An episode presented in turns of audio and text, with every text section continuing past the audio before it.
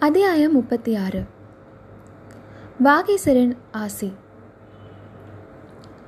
அகத்துறை பாடல் ஒன்றுக்கு அபிநயம் பிடிக்கும்படி ஆயனர் பணித்ததும் நாவுக்கரசரின் திருவாரூர் தாண்டகத்திலிருந்து ஒரு அருமையான பாடலை பழம் பஞ்சரம் எனும் பண்ணிலை அமைத்து சிவகாமி பாடினாள்.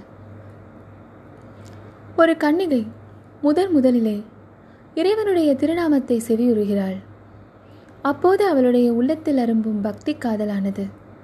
பின்னர் படிப்படியாக வளர்ந்து பெரும் கனலாகி கொழுந்துவிட்டெறிகிறது இந்த வரலாற்றை அற்புதமான முறையில் வர்ணிக்கும் அத்திருப்பாடல் பின்வருமாறு. முன்னம் அவனுடைய நாமம் கேட்டாள். மூர்த்தி அவன் இருக்கும் வண்ணம் கேட்டாள். பின்னை அவனுடைய ஆரூர் கேட்டாள். பெம்மான் அவனுக்கே பிச்சியானாள். அன்னையையும் அத்தனையும் அன்றே நீத்தாள். அகன்றால் அகலிடத்தார் ஆச்சாரத்தை. தன்னை மறந்தாள் தன் நாமங்கெட்டாள் தலைப்பட்டால் நங்கை தலைவந்தாளே பாடலை ஒருமுறை முழுவதும் பாடிவிட்டு மீண்டும் ஆரம்பத்திலிருந்து அபிநயம் பிடிக்கத் தொடங்கினாள் சிவகாமி.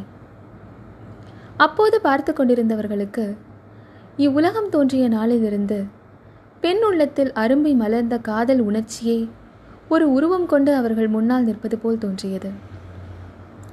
முதன் முதலில் ஒரு இளம் கன்னிகையின் இதயத்தில் காதல் உதயமாகும் போது அதனுடன் பிறக்கும் நாணம் கலந்த இன்பப் பெருக்கை அவர்கள் கண்முன்னால் பார்த்தார்கள்.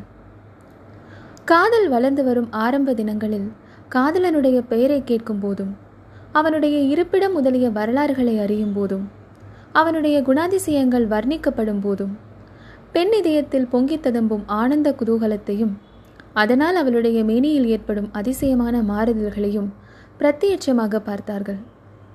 நாளடைவில் அந்த காதல் முற்றும்போது எப்படி அது சித்தப்பிரமையின் சுபாவத்தை எய்தி காதலியை பித்து பிடித்தவளாக்குகிறது என்பதையும் அந்த நிலையில் காதலுக்காகவும் காதலனுக்காகவும் பெண்ணானவள் எப்பேற்பட்ட தியாகங்களை எல்லாம் செய்ய தயாராகி விடுகிறாள் என்பதையும் கண்டார்கள். பெற்று வளர்த்த அன்னையையும் அப்பனையும் விட்டுவிட்டு காதலனோடு புறப்படவும் காதலுக்கு தடையாக நிற்கும் சமூக ஆச்சாரங்களை எல்லாம் புறக்கணித்து ஒதுக்கவும் ஊராரின் நிந்தனைகளை எல்லாம் பொறுத்து கொள்ளவும் எவ்வாறு அந்த பெண் மனம் துணிகிறாள் என்பதையும் நேருக்கு நேரே பார்த்தார்கள். வாக்கினால் விவரிக்க முடியாத மேற்சொன்ன உணர்ச்சிகளை எல்லாம் பெண் உள்ளத்தில் படிப்படியாக காதல் முதிர்ந்து வரும். அபூர்வ பாவங்களை எல்லாம் சிவகாமி அபிநயத்தில் காட்டி வந்தபோது சபையிலிருந்து பார்த்து கொண்டிருந்தவர்களுக்கு இது சாமானிய மனித வர்க்கத்துக்குரிய காதல் அல்ல. அண்ட பகிரண்டங்களுக்கெல்லாம் இறைவனாகிய எம்பெருமானுக்கே உரிய தெய்வீக காதல் என்று தோன்றியது. அவ்வளவுடன் நின்றுவிடவில்லை. காதல் பரிபூரணம் அடைவதற்கு இன்னும் ஒரு படி மேலே போக வேண்டியிருக்கிறது.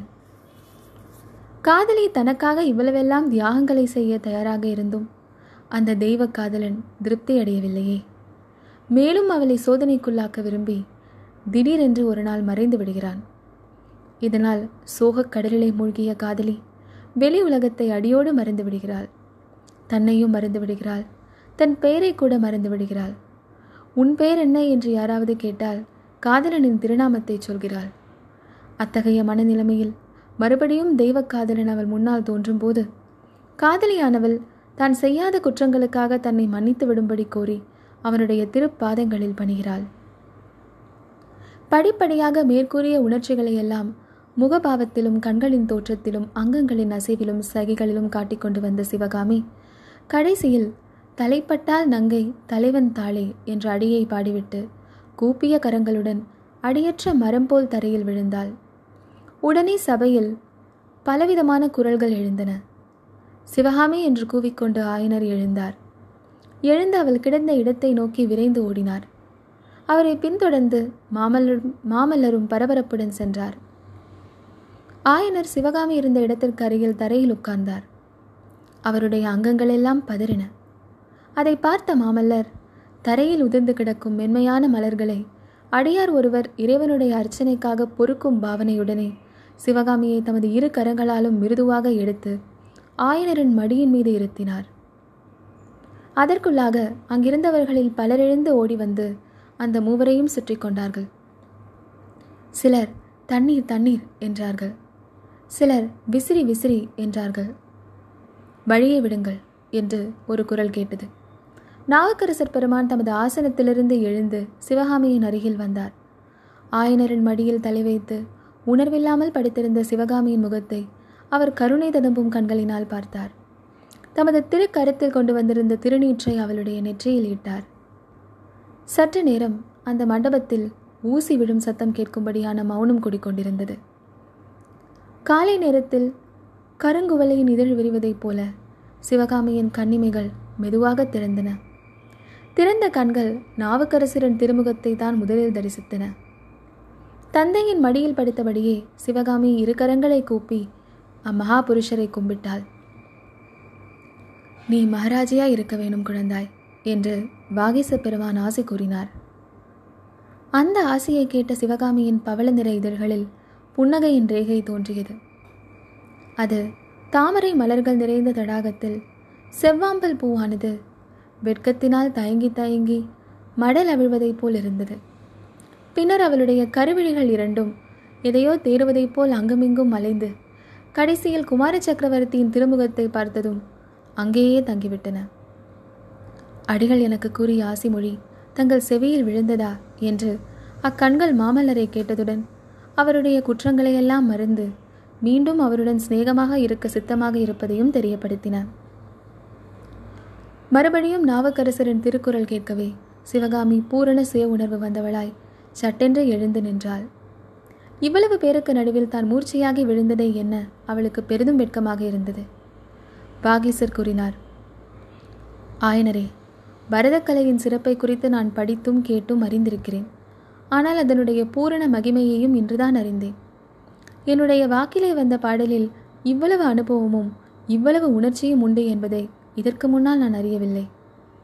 தங்கள் குமாரியினால் பரத சாஸ்திரமே பெருமையடையப் போகிறது.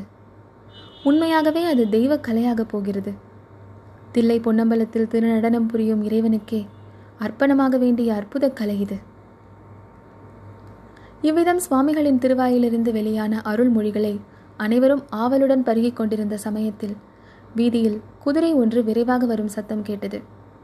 அந்த சத்தம் மடத்தின் வாசலில் வந்து நின்றது. உடனே குமார சக்கரவர்த்தி மடத்தின் வாசல் படியை நோக்கி சென்றார். வாகீசர் அங்கே சூழ்ந்து நின்றவர்களை பார்த்து நீங்களும் போகலாம் என்று சமிகையால் கூற எல்லோரும் தயக்கத்துடன் அங்கிருந்து கலைந்து சென்றார்கள். மாமல்லர் வாசல் படியின் அருகில் நின்று ஏவலாளன் ஒருவனுடன் ஏதோ பேசிவிட்டு உள்ளே வந்தார். நாவுக்கரசரை நோக்கி கைகூப்பி சுவாமி மதுரையிலிருந்து தூதர்கள் ஏதோ அவசர செய்தியுடன் வந்திருக்கிறார்களாம். நான் விடைபெற்றுக் கொள்கிறேன் என்றார். அப்படியே குமார சக்கரவர்த்தி. தந்தைக்கு செய்தி அனுப்பினால் அவருடைய அபிப்பிராயத்தின்படியே நான் தென்தேசத்திற்கு யாத்திரை போவதாக தெரியப்படுத்துங்கள் என்றார். ஆகட்டும் சுவாமி என்று மாமல்லர் கூறி ஆயனரை பார்த்து சிற்பியாரே துறைமுகம் போய் சேர்ந்ததும் சிவகாமியின் சௌக்கியத்தை பற்றி செய்தி அனுப்புங்கள். சில காரணங்களினால் நான் கொஞ்ச காலத்திற்கு காஞ்சியை விட்டு வெளிக்கிளம்ப முடியாமல் இருக்கிறது என்றார். இவ்விதம் பேசி வருகையில் மாமல்லர் அடிக்கடி சிவகாமியை நோக்கி அவளிடம் நயன பாஷையினால் விடைபெற்றுக் கொள்ள விரும்பினார்.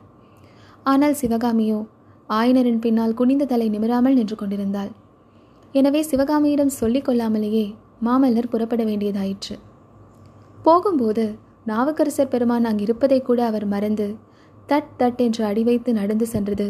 ஆத்திரம் கொண்ட அவருடைய மனநிலையை நன்கு பிரதிபலித்தது. சற்று நேரத்திற்கெல்லாம் வாசலில் குதிரைகளின் காலடி சத்தமும் ரதத்தின் சக்கரங்கள் கடகடவென்று உருண்டோடும் சத்தமும் கேட்டன. சிவகாமிக்கு அப்போது தன் உயிரானது தன்னிடம் சொல்லிக் கொள்ளாமல் வெளியில் சென்று ரதத்தின் மேல் ஏறிக்கொண்டு செல்வதைப் போல் தோன்றியது. நாவுக்கரசரிடம் முடிவாக விடைபெற்றுக் கொண்டு ஆயனரும் சிவகாமியும் புறப்பட வேண்டிய நேரம் வந்தபோது பெருமான் ஆயனருக்கு சைகை செய்து அவரை பின்னால் நிறுத்தினார். முன்னால் சென்ற சிவகாமியின் காதில் விழாதபடி மெல்லிய குரலில் பின்வருமாறு கூறினார். ஆயனரே உமது புதல்விக்கு கிடைத்திருக்கும் கலை அற்புத கலை தெய்வீக கலை அதனாலேயே அவளை பற்றி என் மனதில் கவலை உண்டாகிறது. இத்தகைய அபூர்வமான மேதாவிலாசத்தை இறைவன் யாருக்கு அருள்கிறாரோ அவர்களை கடுமையான சோதனைகளுக்கு உள்ளாக்குவதும் உண்டு.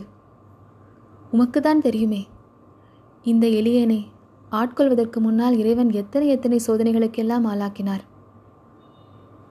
சற்று முன்பு வரையில் ஆனந்த வெள்ளத்தில் மூழ்கியிருந்த ஆயனர் மேற்கூறிய மொழிகளை கேட்டு தலையில் இடி விழுந்தவர் போல் பதறி சுவாமி என்ன சொல்கிறீர்கள்?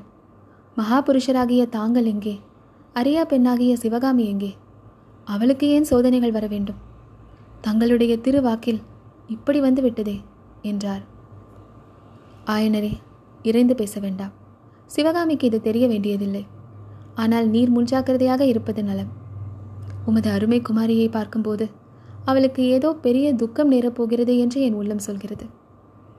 ஆஹா இத்தகைய வருங்கால திருஷ்டியை இறைவன் எதற்காக எனக்கு அளித்தார் என்று கூறி வருகையில் நாவுக்கரசரின் கண்களில் கண்ணீர் மல்கிற்று. ஆனாலும் நீர் தைரியமாக இருக்க வேண்டும். இந்த உலகில் பணி செய்து கிடப்பதே நமது கடன். நம்மை தாங்கும் கடன் கருணை வடிவான இறைவனுடையது. உமது பணியை செய்து கொண்டு நீர் நிம்மதியாக இரும். எத்தனை சோதனைகள் நேர்ந்தாலும் மனம் கலங்க வேண்டாம். அன்பர்களுக்கு முதலில் எவ்வளவு துன்பங்களை அளித்தாலும் முடிவில் இறைவன் ஆட்கொள்வார். இவ்விதம் கூறிவிட்டு நாவுக்கரசர் பெருமான் மடத்துக்குள்ளே சென்றார். அன்று மாலை அந்த திருமடத்துக்குள்ளே பிரவேசித்த போது உள்ளம் நிறைந்த குதூகலத்துடன் பிரவேசித்த ஆயின இப்போது இதயத்திலே பெரியதொரு பாரத்துடன் வெளியேறினார். அபூர்வமான வேலைப்பாடுகளுடன் அவர் சிலை வடிவமாக்கி கொண்டிருந்த பெரியதொரு பாறாங்கல்லை தூக்கி அவருடைய இதயத்தின் மேலே யாரோ வைத்துவிட்டதைப் போல் இருந்தது.